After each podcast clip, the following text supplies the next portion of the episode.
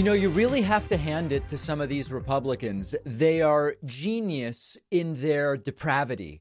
And this story that we start with today is really the epitome of that. A Tennessee city named Murfreesboro, which over the years has come up, you know, it's you wouldn't think that doing a show about national and international politics you would end up talking about Murfreesboro, Tennessee too often. But in fact, if you go back into the archives, you find that it has come up time and again on the program because they have a problem. They have an, a sickness there where these extremist right wing ideologues, usually informed by absolutely unconstitutional uh, uh, fantasies for Christian nationalism, come up with ordinances or movements or ideas that appall and shock anybody who believes in separation of church and state, anybody who believes in just letting people do what they want to do if it's not harming anybody else. And here is where we are today Murfreesboro, Tennessee, effectively banned being gay in public. And as the New Republic reports, many people missed it and they are now starting to implement the law. Here's what's going on. Again, this is a New Republic article, which we will link to. A city in Tennessee is using a recently passed ordinance essentially prohibiting homosexuality in public to try to ban library books that might violate the new rules. So here's the how they build this up. Murfreesboro passed an ordinance in June banning quote indecent behavior. There's always layers to this. Oh, okay, you can't do indecent behavior in public. What exactly does that mean? Well, it includes quote indecent exposure public indecency, lewd behavior, nudity, or sexual conduct. Now, journalist Erin Reed first reported about this. It specifically refers to Section 2172 of the City Code. The City Code states sexual conduct includes flat out homosexuality. Anyone who violates the new ordinance is barred from hosting public events or selling goods and services at public events for two years anyone who violates the ordinance in the presence of minors is banned for five years. Now, uh, what you what you essentially have here is carte blanche to say the fact that you are walking down the street holding hands as a man with another man or a woman kissing another woman by its very nature that potentially gets you banned from doing business for two years in the city. Uh, this also is being used for uh, all sorts of purposes for limiting what books are available. There is, uh, as the as the article says, an ACLU-backed challenge has already been launched, but it hasn't stopped city officials from implementing the measure. The Rutherford County Steering Committee met to discuss removing all books that might potentially violate the ordinance from the public library. Uh, Murfreesboro city officials have already used the ordinance to ban four books that merely discuss LGBTQ themes. They also put in place a new library card system that categorizes books into age groups. Children and teenagers will only be allowed to check out books corresponding to their age group and will need a parent or guardian to check out so called adult books.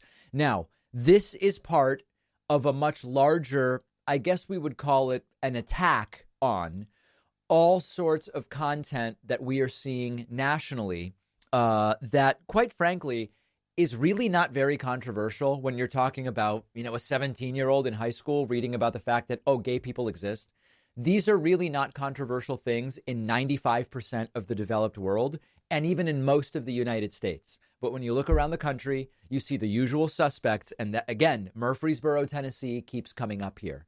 Um, this is part of, you know, when I interviewed Rosie O'Donnell several months ago, and she really pays very, we pay attention, but she is paying very close attention to the backslide that we started to see very acutely during the Trump era, and we are continuing to see at the local level, even despite the fact that Joe Biden is now president. There is a very definitive backslide here in the fight for LGBTQ rights and equality. And every single one of these moves contradicts very basic values of inclusivity, acceptance, the free exchange of ideas, letting actual experts make decisions that are within their purview. Why is it that parents all of a sudden are the ones who want to impose, hey, I know which books are okay at age 11 versus 12? Do you? You you really don't. We actually have experts in education who can weigh in on those issues. And the broader context here is part of this national backsliding that we have been seeing. So fortunately, even though some of these ordinances passed by with relatively little finger pointing and, and signaling, now it's getting more attention. The ACLU is involved, and hopefully this can be undone. I have some amazing video for you here of Republican Congressman Chip Roy melting down yesterday on the floor of the House of Representatives because his fellow Republicans have accomplished nothing. And he is realizing, and you'll see it in this video I'm going to play for you. Chip Roy is realizing we are all up for reelection in a year. Can you give me anything I can run on? Is there anything we can actually accomplish that I might be able to run on? And Chip Roy is right to be afraid. Chip Roy is right to be afraid because since MAGA Trumpism has become the the the status quo of the Republican Party, and Trump won in 2016, barely lost the popular vote, won the presidency. 2018 wasn't good for Republicans. 2020 wasn't good for Republicans. 2022 wasn't good for Republicans. And to the, the elections of a week ago were not good for Republicans. So Chip Roy sees the writing on the wall. He sees what is potentially going to happen a year from now. And here is his rant, desperate, talking to his Republican colleagues. One thing. I want my Republican colleagues to give me one thing, one that I can go campaign on and say we did. Right. One. Anybody sitting in the complex, if you want to come down to the floor and come explain to me one material, meaningful, significant thing the Republican majority has done right. besides, well, I guess it's not as bad as the Democrats. He is completely accurate and brutal, right? I mean, realistically brutal, appropriately brutal about his assessment of Republicans. He agrees with me. This is what I've been saying certainly since 2017, 2018, 100% th- since the 2020 election, 110% into the 2022 election. And yet, the things Chip Roy would do if Republicans would get it together are despicable and deplorable things that should be politically radioactive. But in the modern Republican Party, they're sort of accepted. If he could get things done, he would do terrible things. Why do I say that? Well, just look at his record. Chip Roy, who is pointing out we're doing nothing. You're not giving me anything I can run on. You're not giving me anything here. Roy voted against the COVID 19 relief bill, calling it welfare at a time when it was obviously necessary based on what was going on, not super controversial. He was one of three House Republicans, Chip Roy, to vote present on the resolution condemning Donald Trump's actions withdrawing forces from Syria, just one of three one of only three House members to vote against the Emmett Till Anti Lynching Act, which fortunately passed the 117th United States Congress. Roy was one of only three to say, no, I'm against that, and made comments publicly that some believe were implicitly defenses of lynching. He is a staunch critic of any attempt to increase gun safety. He is endorsed by the NRA, and I could go on and give you the full list of credentials. So we on the left are actually way better off. You know, as a country, we talk about if Republicans were more like Mitt Romney and John McCain and Arnold Schwarzenegger, if they were more like that, um, we might, as left wingers, with the help of Democrats plus some of these Republicans, we actually might be able to accomplish some more things. And that would be good. There's no doubt about that.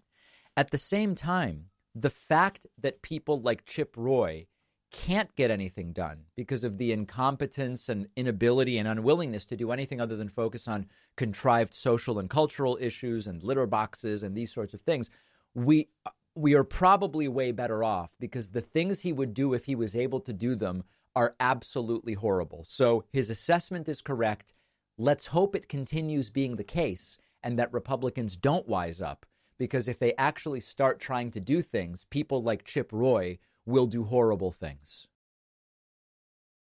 Sometimes it can be tough to maintain an emotional connection with your significant other. You might work in different places at different times. There might be a kid in the way. it can be hard to find time for date nights, especially because kids demand so much attention, which is why I love our sponsor, Paired, which is the app for couples. The app will prompt you with a daily question or a game or a guided conversation, all designed by leading psychologists. And the point is to just have a deeper connection with your partner, boost intimacy, build a deeper knowledge of one another. My girlfriend and I will use the prompts on Paired throughout the day to stay connected. For instance, we answered a prompt about what we remember most from the early days of the relationship. It really helps us learn new things, and there can be funny moments as well. An independent study found that couples using paired saw 36% increase in the quality of their relationship and giving a paired subscription as a gift is also a really great idea you can try it free for seven days and get 25% off a subscription. Go to paired.com slash Pakman. That's P A I R E D dot com slash Pakman for a free trial and 25% off. The link is in the podcast notes. One of our sponsors today is BetterHelp. Uh, viewers of the show, listeners know I'm a big advocate of therapy. Uh, I think it's important to make it more accessible, remove any stigma that might be associated we all carry around different stressors, big and small. When we keep them bottled up, it can start to affect us negatively. And therapy is a safe space to get things off your chest, figure out how to work through whatever's weighing you down. If you're thinking of starting therapy, give BetterHelp a try. BetterHelp is therapy done entirely online, designed to be convenient, flexible, suited to your schedule. Fill out a brief questionnaire. You'll be matched with a licensed therapist Switch therapists anytime at no additional charge. I'm a huge believer in talk therapy, and BetterHelp is making it more accessible to more people. You can even find a therapist who specializes in certain areas, which maybe you can't find where you are geographically. There are lots of great benefits to doing therapy online. Get it off your chest. Visit BetterHelp. Go to betterhelp.com slash Pakman Show today to get 10% off your first month. That's better, H-E-L-P dot com slash Pakman Show. The link is in the podcast notes. One of our sponsors today is Zippix Nicotine Toothpicks. Zippix brings you a convenient alternative to smoking and vaping and the vape clouds, the ashtrays, the thing in your lip that people can see. I've seen that around. This is an easier and less messy way to curb the cravings, and you can use Zippix just about anywhere. Zippix is available in six flavors with two or three milligram strength. The nicotine and the flavor are long lasting, and Zippix has helped countless people kick the bad habits, and they are bad habits. Zippix toothpicks are FDA registered. Their customer service is second to none. It is one of the most cost effective alternatives. Also, check out their B12 and caffeine toothpicks. See for yourself why so many people have switched to Zippix toothpicks. You can only get Zippix online. Quitting has never been easier with Zippix nicotine toothpicks. Go to zippix.com, get 10% off with the code PAKMAN10 at checkout. That's Z-I-P-P-I-X.com. Use code PAKMAN10 for 10% off. The info is in the podcast notes. It happens, unfortunately, too often that there is something horrible, something dangerous, something disturbing kind of building behind the scenes, and we don't pay attention or voters don't pay attention and then it sneaks up on us and it's a disaster.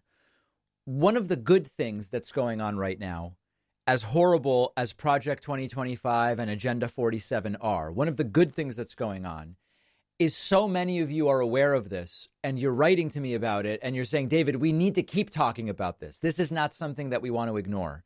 And that is exactly where we are going to start today. For the last several months, I have been telling you about this movement uh, Heritage Foundation funded Project 2025 combined with Agenda 47. Agenda 47 is sort of the Trumpian version of, of Project 2025, which has an overtly stated goal of putting in place the absolute worst MAGA loyalists. These are the wannabe dictators, the authoritarian wannabes, etc. They are going to be ready to go. If Trump is president, it will be bad. And if it's someone else, Project 2025 is going to be ready to go to that person, whether it's DeSantis or whoever, and say, here's the list of people to hire. Here's how we're going to, quote, dismantle the administrative state. That's a phrase they love. Steve Bannon loves it. Others love it. We'll talk about what it means in a moment. And so I'm glad that this is on the radars of so many of you. And I'm also glad that there is continued reporting about it. Here is a piece from MSNBC, NBC slash MSNBC. If Trump wins in 2024, he has a dangerous tool for wrecking the government. There is no exaggeration here that Trump, at nearly 80 years old, in his second and final term, would have nothing to lose. He would be completely unrestrained by any codes of conduct or expectations, checks and balances. And he would be quite literally at the same time fighting for his political life in the sense of trying to avoid ending up in prison based on the four criminal trials that he is fighting. And so the more we read about what is being built up behind the scenes and how well funded it is, we should be scared and we should understand what the stakes are. Uh, as this article explains, Heritage's initiative, or let's actually start earlier. Earlier this year, we learned that the Heritage Foundation is spearheading a project to staff a future Trump administration with tens of thousands of pre vetted appointees who would be tasked with dismantling the administrative state from day one.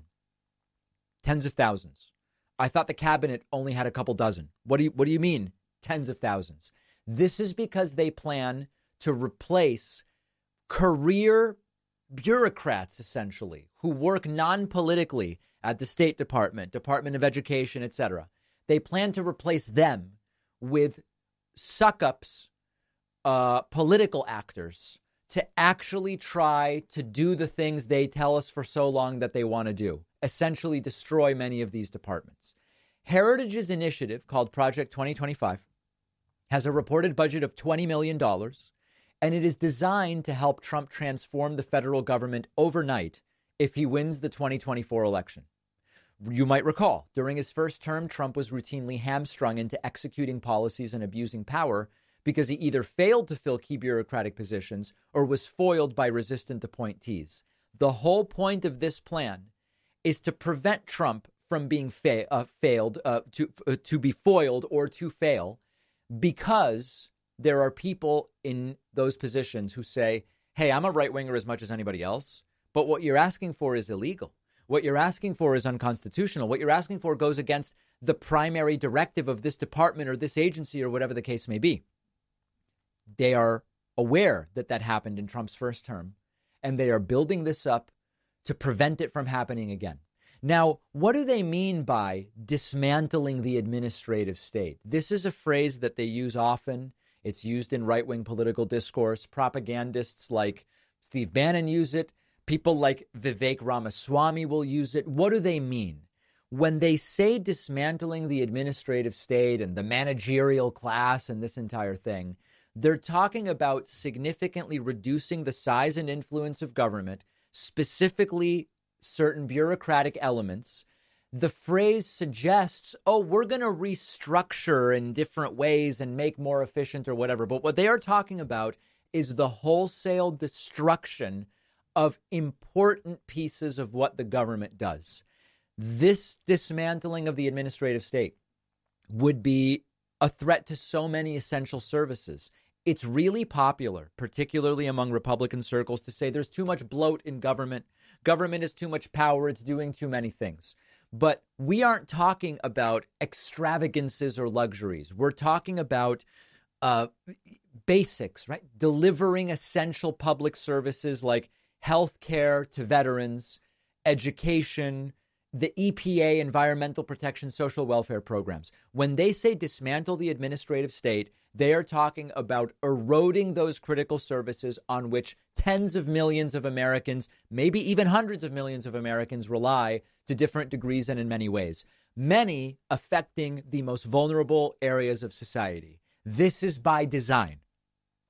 They have figured out a way to make this phrase sound like a consulting speak for we're going to make things more efficient. We're going to dismantle the administrative state. They are talking about generating risks to public safety and health. Government regulations, they love to say we're going to get rid of regulations. Government regulations are there to protect public health and safety. Does this mean that sometimes there might be a particular regulation that is uh, uh, incomplete or misguided or unnecessary? Sure. And we need to deal with that. But they are talking about getting rid of environmental regulations that prevent pollution, food safety reg- regulations that make it so that the food supply is safe to consume, and they are directly going to put at risk public health and safety if they get to do what they want to do. But it's not only that. When they talk about dismantling the administrative state, it's also a disregard for the democratic process because many of these agencies and regulations in the so called administrative state are the result of the elected officials we chose deliberating and putting in place what, at least in theory, the people want. Now, can you argue that sometimes our elected officials don't reflect the will of the people? Yes, you can. The way in which our elected officials don't reflect the will of the people is that our, our, our elected officials are way to the right of the elected public. Even though the vast majority of the country supports some level of health care for everybody, no matter whether you can pay or not, supports abortion being legal in most cases, supports gay marriage, supports using higher taxes on the very rich to shrink the deficit and to uh, uh, help fund people's social services. Even though the vast majority of the country supports that, it is not reflected in our elected officials. So, to the extent, to the extent that our elected officials don't reflect our desires, it's because we are well to the left of our elected officials. And when they say we're going to get rid of all this stuff, with no due process, they will undermine the democratic principles of the country. And lastly, it is really popular. What one of the one of the ways that the right has gotten around dealing with serious issues is when something is very simple, they wrongly say it's very complicated. And when something is very complicated, they wrongly say it's very simple. And the reality with many of the issues facing modern society is that they actually are complicated. If you think about something like climate change or healthcare, all of these areas touch on labor, they touch on uh, environmental protection, they touch on FDA, Department of Transportation. All of these issues are so big that you need coordinated government action. Now, they will tell you government's inefficient. Let's bring in some company to solve this. It's been proven to be a disaster when it's been tried. So understand that when they talk about dismantling the administrative state, they pretend there are no complex issues for which we need multiple agencies working. These problems are far bigger than any structure Republicans seem to be okay with in order to try to solve. So it's an extraordinarily dangerous aspect of Project 2025, aside from the fact that it also includes, with Agenda 47, prosecuting political enemies, whether they've done something wrong or not, going after media outlets, the entire thing. We will keep talking about Project 2025, but to go back to what I said at the start of this segment, it's actually a good thing that so many of you are aware of this and that this isn't going to catch us off guard. Nikki Haley appeared on uh, propagandist Sean Hannity's program on Fox News last night, and she is now going anti-globalist. Now, you know, the, anytime we talk about globalism, this question comes up of by globalist, do they just mean Jews? Is it just a code word for anti-Semitism? Sometimes it is. In this particular clip that I'm going to play for you, that's not where I want to focus. I don't believe that in this instance, Nikki Haley means Jews by globalists. She, that, that's not what this is about. This is about the danger of the international institutions that Nikki Haley wants to defund. And this just builds directly on the last story, which is that so many of these right wingers fundamentally are delusionally isolationist, not understanding or not willing to concede that so many of the issues that Homo sapiens on planet Earth is now dealing with are issues that not only need multiple, multiple agencies, they need multiple countries working together. So take a listen to this. That is how corrupt that organization is. So, my final lead up question is this Should America once and for all cut ties with all of these globalist organizations? And if you ever became president, would you do that? If I become president, uh, we will get out of the Human Rights Council. We would certainly not get back into the Paris Climate Agreement. Would That's we get out of the UN? We would get out of the World Health Organization. The UN, the only thing is we would defund the UN as much as possible. The only reason, Sean, you don't get out of the UN is we're one country of five that has a veto. And the number of things we were able to stop China, Russia, and Iran from doing with that veto matters. And so you keep bad things from happening, but we don't right. have to pay at the level that we're paying, and we don't have to be in any of those other organizations. So the first reaction is since Nikki Haley wants to do all these things and she's not going to be president, thankfully we don't have to worry about it. But it's actually not that simple. You know, in reality, I do think Nikki Haley is the only Republican candidate that could beat Trump. As unlikely as it is, I think she's the only one who really has a shot. DeSantis is down. Nobody else has a shot. Nikki Haley is the one who's actually been surging. But put that aside for a second. This is a very disturbing race to the bottom. Who can cancel the most departments? Who can sever the largest number of possible international ties? And this is a counterproductive isolationist view where Republicans now are actually campaigning on who can undermine international cooperation the most and who can undermine the United States' role in addressing global challenges the most. And you can think through each of these organizations that Nikki Haley names. The United Nations Human Rights Council. It's not a perfect organization. There, there, there's no nobody's saying these organizations are perfect, but the solution isn't to bail; it's to improve the organizations. United Nations Human Rights Council plays a crucial role in addressing human rights abuses worldwide. Was it insane when Saudi Arabia, one of the worst human rights abusers in the world, got a say on that council? Of course, that's ridiculous. But if we leave, we only make it worse. If you believe that in general the United States' influence in these areas is positive, we make it worse by leaving. Exiting the Paris Climate Agreement as many of you know, Paris Climate Agreement is sort of a global effort to agree to combat climate change. It's, I think, one of the most important priorities for progressives. If you care about environmental sustainability, if you care about addressing the climate crisis, if you care about the future of markets and economies, we need to deal with that. Even if you believe that the Paris Climate uh, uh Agreement isn't exactly well calibrated or whatever the case may be, when we withdraw, we are saying we reject the global effort to solve this problem. We'll either do something ourselves or we won't. Nobody else will have a say. We won't coordinate. Pollution doesn't respect lines drawn on a map. This is a global issue. And by the way, if anything, the real criticism of the Paris Climate Agreement is it doesn't actually go far enough and it's not specifically tailored enough to actually fix the problems we know we have. Okay, so Paris Climate Agreement. World Health Organization. Did they get everything right on COVID? No, but did anybody? Uh, uh, Sam Harris had a good kind of post mortem on COVID, for lack of a better term, where he explained a lot of these agencies were doing the best they could with the information we had. And sometimes when you know you're lacking certain information, you you have to make certain decisions that in retrospect may not have been the perfect decisions, but morally you have to make them at the time. WHO is not perfect but it plays a vital role in global health, in pandemic response, which we've learned we were woefully unprepared for, uh, starting with the COVID 19 pandemic. Global problems require global solutions, is the point. And this isolationist disengagement from international organizations is the exact wrong direction. Let's be involved. Let's improve the organizations. That's a much better approach. And uh, even if they have their faults, these organizations are necessary. So to, to say, well, Nikki Haley won't be president, so it's not going to matter. Trump has a lot of the same instincts when it comes to many of these organizations. So it's a new challenge. It's it's yet another one of these disastrous perspectives from the modern pseudo populist right.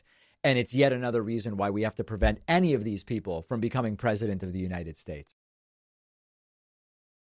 So much of the news media that we consume is corporately owned with all kinds of financial and political interests that influence the reporting. And our sponsor, Ground News, takes every source for every news story, breaks down who owns the media outlet, shows you how the story is being spun across the political spectrum. For example, I'm looking at this story about Republicans in Congress trying to pass a law to keep Palestinian refugees out of the U.S.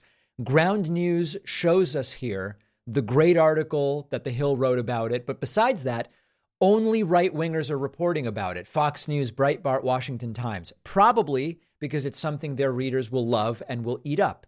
Ground News lets you see how Breitbart's headline for the story is twisted to bash Joe Biden. This is an extraordinary tool for comparing coverage, for helping you spot sensational content, identify the facts, especially with, for example, this escalation of the Hamas Israel war that is taking place. Extraordinarily contentious issue. Language and perspective really matter here. When you go to ground.news slash Pakman, you'll get 30% off their Vantage plan, which gives you unlimited access for around five bucks a month. They also have a plan that costs under a dollar a month. That's ground.news slash Pakman. The link is in the podcast notes.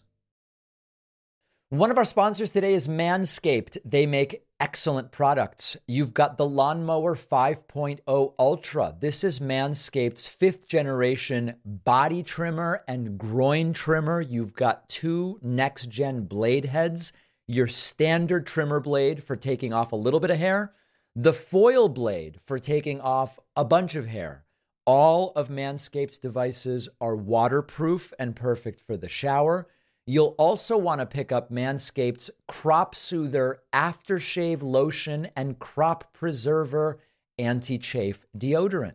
Whether you're shopping for yourself, maybe there's a guy in your life, Manscaped offers the perfect bundle with everything. The Performance Package 5.0 Ultra includes the Lawnmower 5.0 Ultra Groin Trimmer, the Weed Whacker 2.0 Ear and Nose Trimmer Manscaped's liquid formulations, and two free gifts Manscaped's Boxers 2.0 premium underwear with moisture wicking technology, and the Shed 2.0 toiletry bag. I have all of this stuff at home. Get 20% off and free shipping with the code PAKMAN at manscaped.com.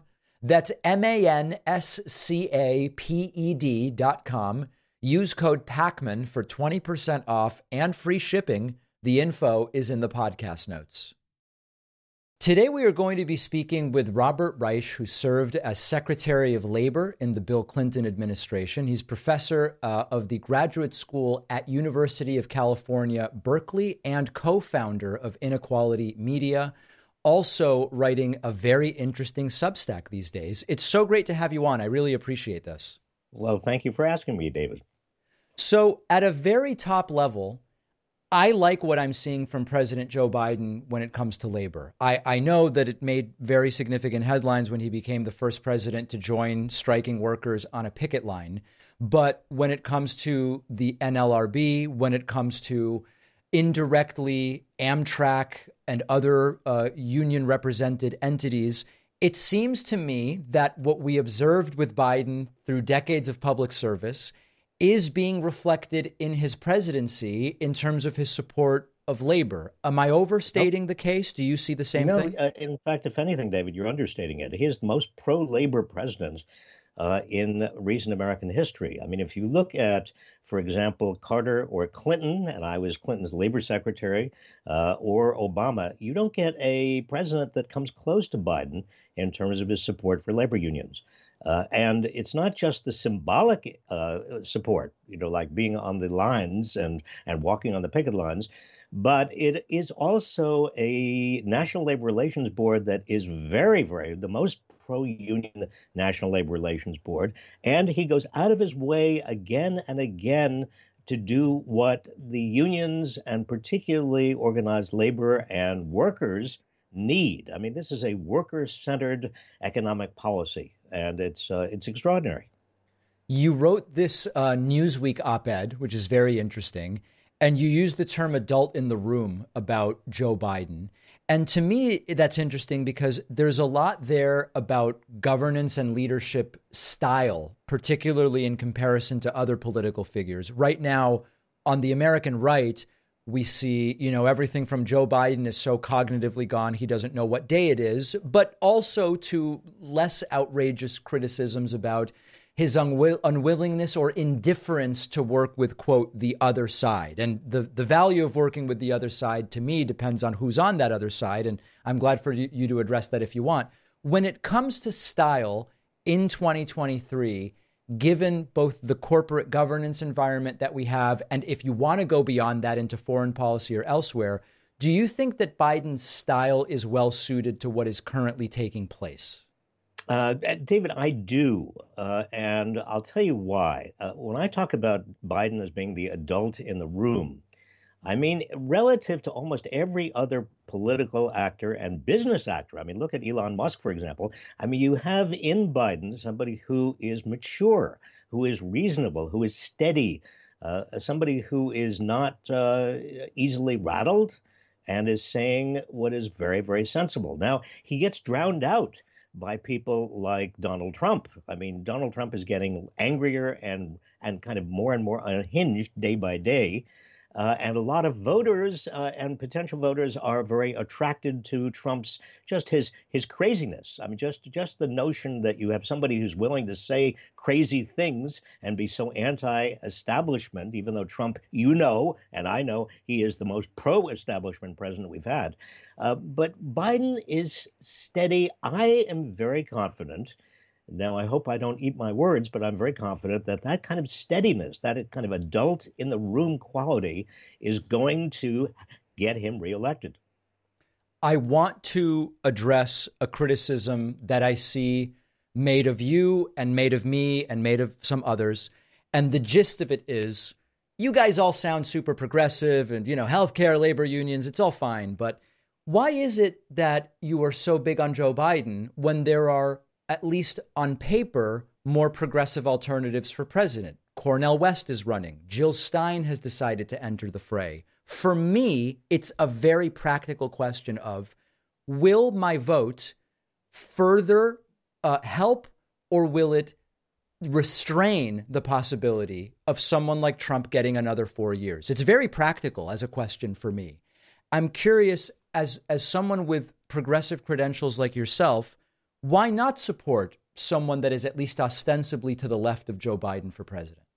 Because in our winner take all system, and it is a winner take all system between two major parties, if you support somebody else, uh, and uh, you know that somebody else, particularly somebody else who's going to draw votes potentially away from Biden, you are supporting in effect Donald Trump.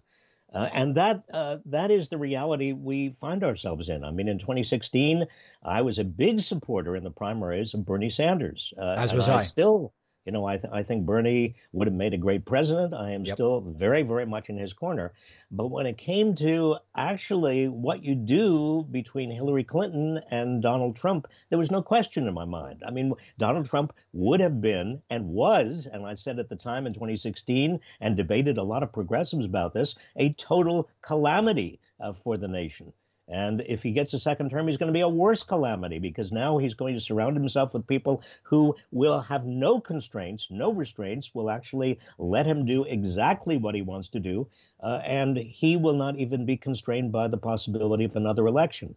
Uh, so I, I just don't think, as a practical matter, there's no issue here. Uh, you have to vote for Joe Biden. I would be curious if you have any ideas of how to best communicate this at a broader level. You know, people will call in over, the last week. I've had people call in and say, you know, David, I was going to vote Biden, but what he's doing on Israel and Gaza, I just can't get behind. And I'll ask some specific questions. What do you mean? What exactly is he doing? Sometimes people don't even really know. Sometimes they do. Doesn't matter. I will then say, you know, if your concern is that Biden is not doing enough for Gazans, why would you take an action that risks putting into power a guy who would do literally zero for that group, which would be Donald Trump? And I feel like I have the right motivation, but I'm maybe not making the argument in the most effective way. Is there a better way to reach folks who have that instinct? Well, I, I think the people who do have that, as you it, that instinct, what they say, and they say to me, they probably say to you, is you know, I'm tired. excuse me. I'm simply tired of uh, of voting for the lesser of two evils. Yes, uh, I want to vote for who I want to vote for. That's what democracy is all about. Right. And I understand that point. I'm sympathetic to that point. but it is totally unrealistic given that we are facing two parties, one of which is headed by and is about to nominate a fascist. A, and and this is not just a, a matter of degree. This is uh, this is really is a contest between democracy and neo-fascism. Uh, and anybody who is not going to vote for Joe Biden because, well, I don't want to vote for the, I, am tired of voting for the lesser of two evils, is really, uh, in effect, voting for the evil of all evils. I want to talk a little more practically, maybe going back to your time as Secretary of Labor and just in general about the way that change happens in the United States or in, in countries that are organized like the United States. I could imagine that if we thought, what are the biggest ideas that maybe as, as a, as a left leaning progressive Secretary of Labor one might want to put in place? Well, what about the separation of healthcare and employment? So many of us would like to see healthcare and employment separated not only for the obvious reason that it's arbitrary to connect them, but also because people will be freer to work in areas where they will actually be most passionate and effective rather than having to keep a job only to be able to keep healthcare, et cetera. But that's arguably not something that can be done in a four year term. It's not something that can be done just because a Secretary of Labor wants that to happen. What was your approach, if you agree with my perspective on this, that that's, that's maybe bigger than is possible in four years? What was your approach for figuring out what do I want to work on? Where can I actually make change in the time that I have? And, and segmenting the different goals that you might have? Well, it's a very, very good question. I, uh, when I was Secretary of Labor, I asked myself this question all the time. Uh, there are two schools of thought. And when I went into the job, I thought incrementally, well, what is at the edge of the possible? What can I work on that makes the edge of the possible actually possible? Uh, right. The kind of Overton window, as it's kind of conventionally talked about. Uh, but as I got deeper and deeper into the into the office, I realized that there are a lot of things out there that look impossible, uh, but uh, actually, the public is very, very strongly behind them. Let me give you an example, David. Uh, when the Republicans took over both houses of Congress in 1996, uh, at that time, I thought, well, wait a minute, the minimum wage has not been raised for years. And I think uh, the I think I think the public is behind it. It turned out that 86% of the public on most polls were behind increasing the minimum wage. I went to the Republican leadership and Democratic leadership, uh, gave them the polls, and said, if you don't respond to this, uh, we are going to make a major issue out of your lack of response. Hmm. And lo and behold, we raised the minimum wage in a Republican Congress, Republican Senate, Republican House. Uh, it's that kind of thing. You're talking about right now with health care uh, you know, Medicare for all, for example. It is sure. very popular. People want it. Uh, Bernie Sanders made it very popular, but it was also it was popular even before Bernie. I think that if if some uh, leaders would just, would be to say would would say to Congress, here we're introducing Medicare for all. Uh, what are you going to do about it? Uh, I think that would be a very important uh, thing to do, and it might actually pass. Do you think that in general, when well, I guess let me put it a different way. There was a period of time during the Obama administration after the Sandy Hook shooting where similarly there was 88% support for what we would call a universal background check for all firearms purchases, the highest point, I believe, in history where there was support for that among voters.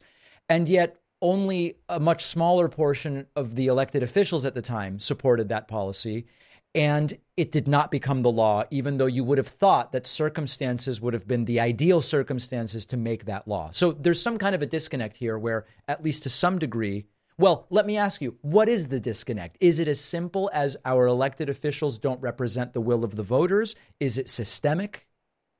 It is both. It's systemic, and our elected officials often don't represent the will of the voters because of money, because of big money. Uh, and whether that big money uh, is coming from, uh, you know, the makers of, of, of automatic weapons, uh, automated uh, guns, or the big money is coming from big corporations in Wall Street, uh, it is there. It is part of our system. But that doesn't mean that it has to be.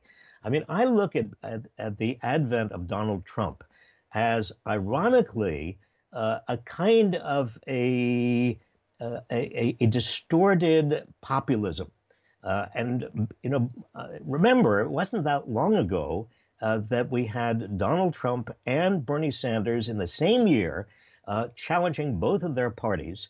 Uh, I think if Bernie Sanders had been the nominee in 2016, he might have actually won. because there is so much of an anti establishment populist streak in America right now. Uh, and I think that part of that comes from the public's uh, anger uh, at all of the money in politics. Uh, and, uh, you know, again, ironically, I mean, Donald Trump is, you know, he, he puts on a good show yes. of being uh, kind of a, a, a, a populist in terms of you know i'm going i am your i am your mouthpiece i am your i am i am your vehicle uh, but can you imagine uh, a, a Democrat, a real populist, a real lefty, um, uh, making that same sort of pitch as Bernie Sanders did in 2016? I think would be enormously effective. So uh, let me ask let me a just... question about that. I'm curious. I have a concern about the populist rhetoric, which I don't see populism as a series of policies. I see it as a rhetoric which can be used to justify good policies or really bad policies. My concern about the populist rhetoric being successful since Trump and Bernie, et cetera, is that people can be lulled in by the rhetoric. But then, if the wrong person, if the wrong type of populist gets in power, the solutions are a disaster. So, in the same way that Bernie's populism would lead him to policies on immigration and labor that I would agree with, Tucker Carlson's populism leads him to say the problem is, and I quote, brown people who are making the country dirtier. That is a concern to me about the rise of the populist rhetoric that I wonder if you share. Uh, well, I, I see. I, I don't think it's rhetoric uh, hmm. that is the essence of populism. I think it's it's who you choose as your as your enemy. In, in other words, who you are saying to the public is the hmm. reason why wages are are flat and have been suppressed for years. Uh, why the country is is not responding to the popular will. Uh, and uh, and and various other things. And what uh, a, a, true left-wing populist would say is it's because of big corporations, Wall Street, uh, and and billionaires who are are corrupting the system. It's the oligarchy. Uh, and our real choice here is either democracy or oligarchy disguised as kind of neo fascism, which is what we are getting through Donald Trump. Uh, so populism itself is not rhetorical. Uh, it's uh, the, the popular and appropriate uh, form of populism, it seems to me, ought to be and if I were advising Joe Biden, I'd say uh, it's not just the picket line. Joe, uh, Mr. President, go further than this. Uh, criticize what Wall Street is doing to this country, what what the what the private equity people are doing, what the hedge fund people are doing. Look at the corporations, the C-suites, uh, uh, the the ratio of CEO pay to the average worker's pay. look at what's happening to inequality in this country in terms of average workers still not getting very much of an increase. They are getting more of an increase than they did before, uh, but relative to the top one tenth of one percent, uh, right. very very little. Uh, look at the money uh, uh, that is overwhelming our politics, coming from the billionaires and from corporations and from Wall Street. You see, that is, it seems to me, what people want to hear. That is true. It is not. It is not Trumpian. It, uh, it is a populist, uh, and it's not just rhetoric. Uh, it is. It is. It is truth. It's about power in this country. last thing I want to ask you about as a general sense, do you have any prediction for 2024 in terms of questions, obviously about the eventual general election, but will Trump going from criminal courthouse to courthouse have any impact on the Republican electorate's willingness to make him the nominee? Will it impact general election voters more than Republican primary voters? Or does this entire thing not even really matter to those who will vote for him now?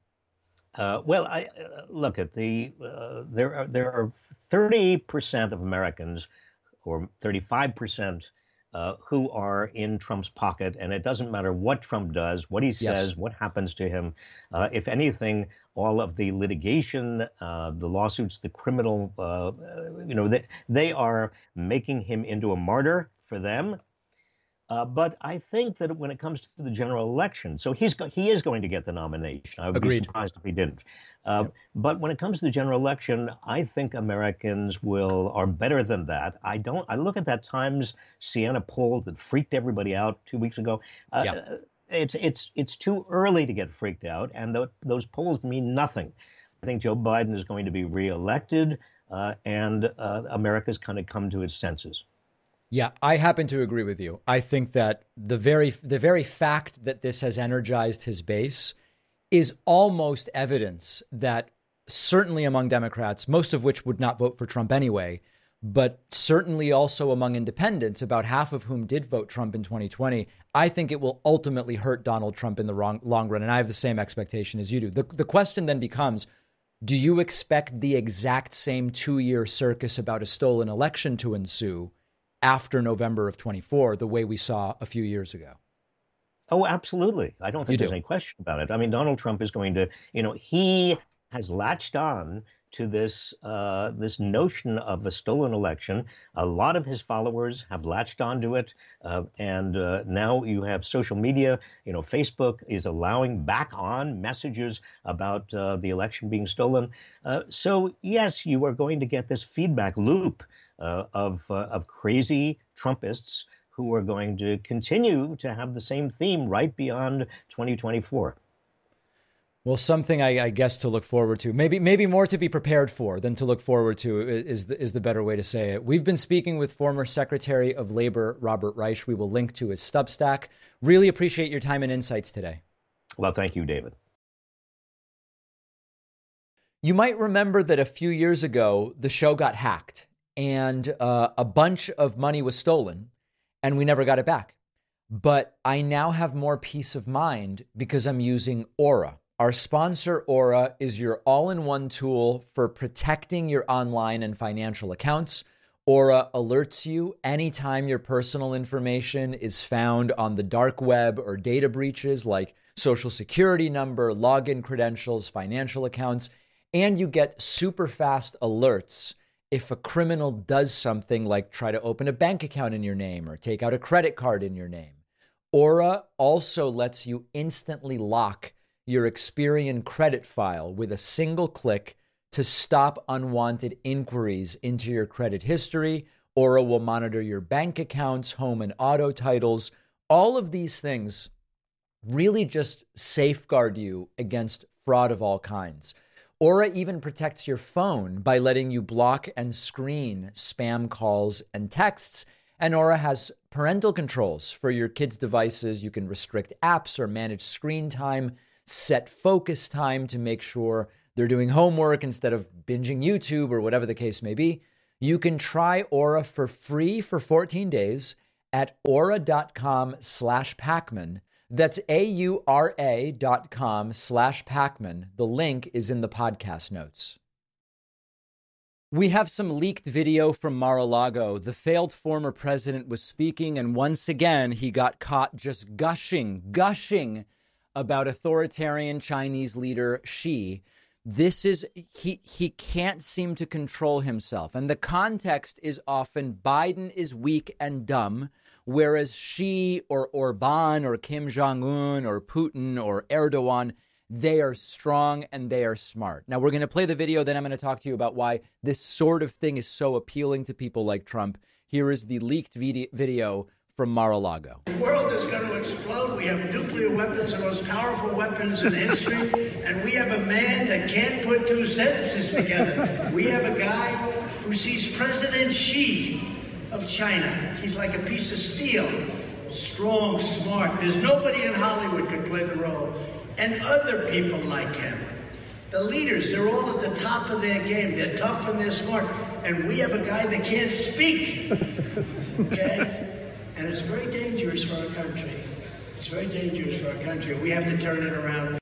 What are the reasons that explain why people like Trump just seem to love these authoritarians. There's there's a handful of different reasons. They're all horrifying. Number one, there is just an appeal to people like Trump of these authoritarians. Trump and his followers are just attracted. They see these strong men and they see them as decisive, they see them as in control, they see them as nationalistic, and they just love it. They love it and they don't like diplomacy. They don't like those who prioritize the democratic process. It's just, what do you want? You take it. That's it. Second reason ideologically, Trump is actually far more aligned with Erdogan, Xi, and others than he is with people like Macron or Trudeau or whoever else it might be from traditional Western democratic alliances. There's this perception that, in fact, the intolerance of dissent and the clampdown on what should be taught and where, I mean, all of these things are ideologically aligned with people like Donald Trump. They are against so called globalism, which in many cases is just anti Semitic in other cases, it's about isolation and it's about we're going to do for ourselves what's best for us, etc. That's another aspect to it. There's the personal benefit. I believe Trump actually sees it's better for me if people like that are in power because I'm going to be able to better deal with them than I am going to be able to deal with the leaders of countries like Germany and France and the UK, etc. Now, whether that's true or not, sort of an open question, but these are some of the reasons why Trump is just enamored with these sorts of figures. And to the extent that he is able to, he is going to continue criticizing and attacking the foundation of liberal democracies in direct ways, but also in less direct ways, such as the praise of horrible authoritarians. So, not a shock leaked video of Trump saying this, but he's also said it publicly, so it's not really a big surprise. It is disturbing, but it's not a huge surprise. Marjorie Taylor Greene got a little bit of an explanation yesterday as to sort of like how government works when FBI Director Christopher Wray explained to her, I'm not part of the Department of Homeland Security. The, these are really gong show hearings. And, and what I mean by that is Republicans want nothing else at these hearings other than to get attention from themselves and to try to get viral gotcha moments on camera. Unfortunately for Marjorie Taylor Greene, she got a viral moment on camera, but it's a moment where she is being schooled. Here she is holding up her tweets to Christopher Wray, to which he says, "I'm not, I'm not on Twitter. I don't follow you on Twitter." Um, and then explains to her the FBI is just not part of the Department of Homeland Security. It's humiliating for Marjorie Taylor Greene. I doubt she even really understands it. On uh, the Southern Poverty Law Center and the way in which they relied on. Well, you relied on the Southern Poverty Law Center, but I would have you know, Mr. Wray, that this one right here, this person involved in the global intifada group, that illegally they broke the law, came in and occupied the Cannon office house building, interrupted Congress, interrupted hearings. Right here, Katrina Bleakley is the lead attorney for the Southern Poverty Law Center. Were you aware of this? Uh, uh, Congresswoman, as I said, I haven't seen the photos that you're holding up uh, before. Maybe, well, I posted them on my Twitter account. It's it's public. You know, maybe I don't spend are, a lot of time on Twitter. Well, you know, you you sh- oh, I'm sure you do because the Department of Homeland Security, uh, organized with other offices, has censored many Americans, including myself. I'm not me, part of the Department of Homeland Security. Uh, right, Mr. Wray, you should you should be you should be interested in investigating terrorism, and this right here is proof that we had terrorists in our own office building. Global Intifada. And you rely on the Southern Poverty Law Centers. Katrina Bleakley is one of the organizers. I'll send this over to your office so maybe perhaps you can stop targeting innocent grandmothers and veterans who walked through the Capitol on January 6th and might after might actually go after people tied to Hamas, tied to Hezbollah, and likely Iran.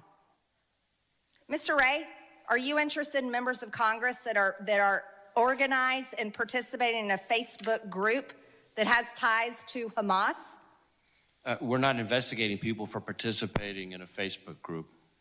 A, a Facebook group that is tied to Hamas? we have multiple investigations into individuals affiliated with Hamas, uh, and they're active investigations. This really is, you know, this is not someone who's pretending. Marjorie Taylor Greene is not pretending here. She's genuinely this clueless. Now, let me focus in on one aspect of this because I do think it's important.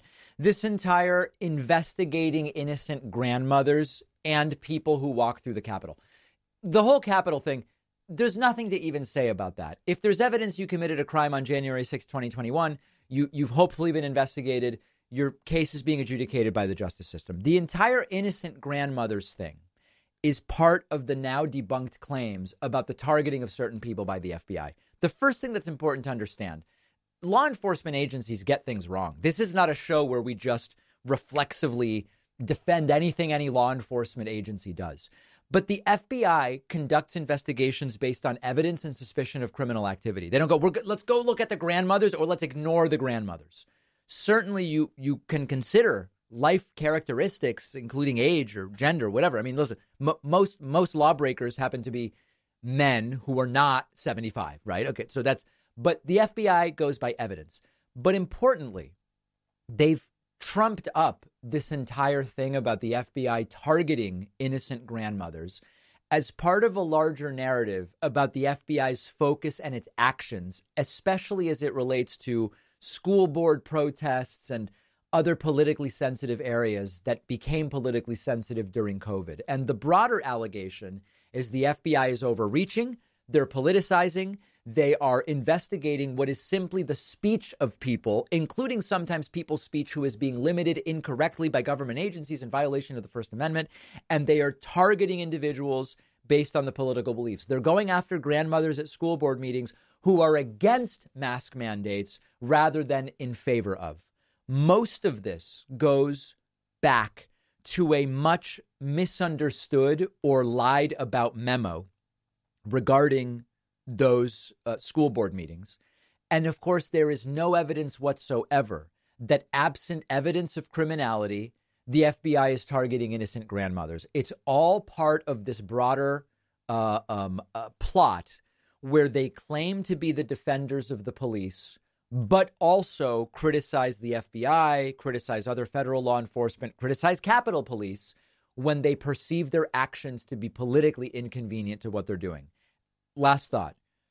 I don't believe Marjorie Taylor Greene is pretending with any of this stuff. I think she's really this clueless, she's really this ignorant, and she's really this dangerous.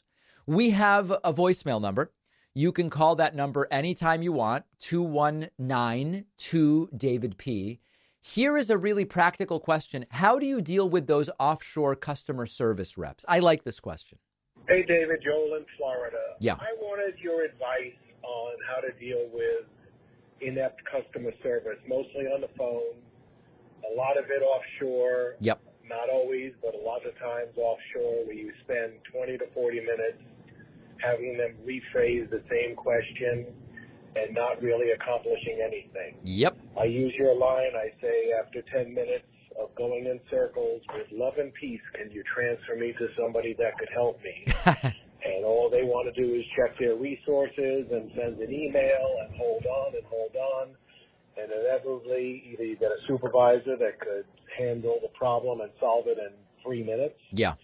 Or you hang up in frustration, call and get somebody back. Could be offshore, could not be offshore and they seem to solve the problem. Yep. So listen, here's my advice. My advice is it's different for every company. I'll give you some examples. With some companies you call, and by the way, none of this is about the people who don't speak English are bad people. It's just a lot of times their English level isn't good enough to help you with a customer service issue. That it's not an insult. Just, if if I were to be put on the phone with somebody who speaks uh, Russian and said, "Hey, help them figure out a customer service issue," I wouldn't be able to do it. Not because I'm a bad person, but because I don't speak Russian. So it's not about that. One tactic is you get the person on the phone, you identify they don't even have the language skills to even really help you. You say, "Can you transfer me to a U.S. based supervisor or a U.S. based customer service agent?" Some can do it. So if you sometimes that's a good start. If they say, "Oh, we're not able to do that," you then have to think about other ways a supervisor is a good idea. Sometimes the supervisors speak better English and are empowered to do better. One other line, assuming that the language isn't a barrier, one line that is often useful is to say, you know what? I'm really frustrated, but it sounds like you just don't have the power to help me. For a lot of people, when they are told that, they all of a sudden say, I'm not powerless. I'm going to prove I have power. That has sometimes worked for me, where you actually all of a sudden your problem gets solved and you say, I, I'm really frustrated, but I know it's not your fault. You just don't have the power to help me here. And all of a sudden they make something happen. Another thing that can be useful is with any company like a cell phone company or an internet service provider, and I've had issues with them once. My my bill went up 60% and they slowed my internet down, and I was getting nowhere with the offshore 800 number. You Google FCC ISP complaint or FCC mobile phone complaint. There will be a form you fill out. If you fill out this form, within a couple days you will get a call from hi this is the office of the ceo at at&t or whatever I, I want to help you solve your issue. Having these open complaints with the FCC is bad for these companies. So for ISPs and mobile phones, use the FCC complaint form. You will get the problem solved quick. So anyway, these aren't this isn't all inclusive, but there are tactics to try to get your problem solved. It's just a matter of finding the right one. We've got a great bonus show for you today. Sign up at joinpakman.com. I'll speak to you then.